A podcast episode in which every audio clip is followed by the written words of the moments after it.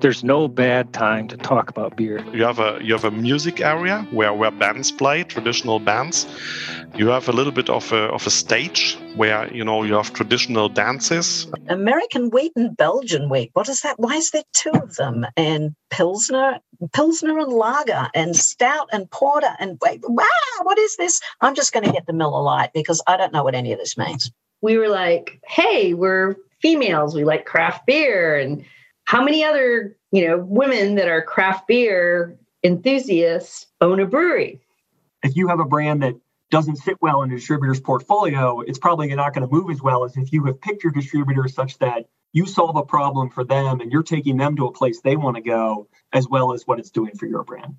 And actually now we're working on our first shipment to Iceland. So I've got um, I've got a partner over there that is going to do some distribution for us.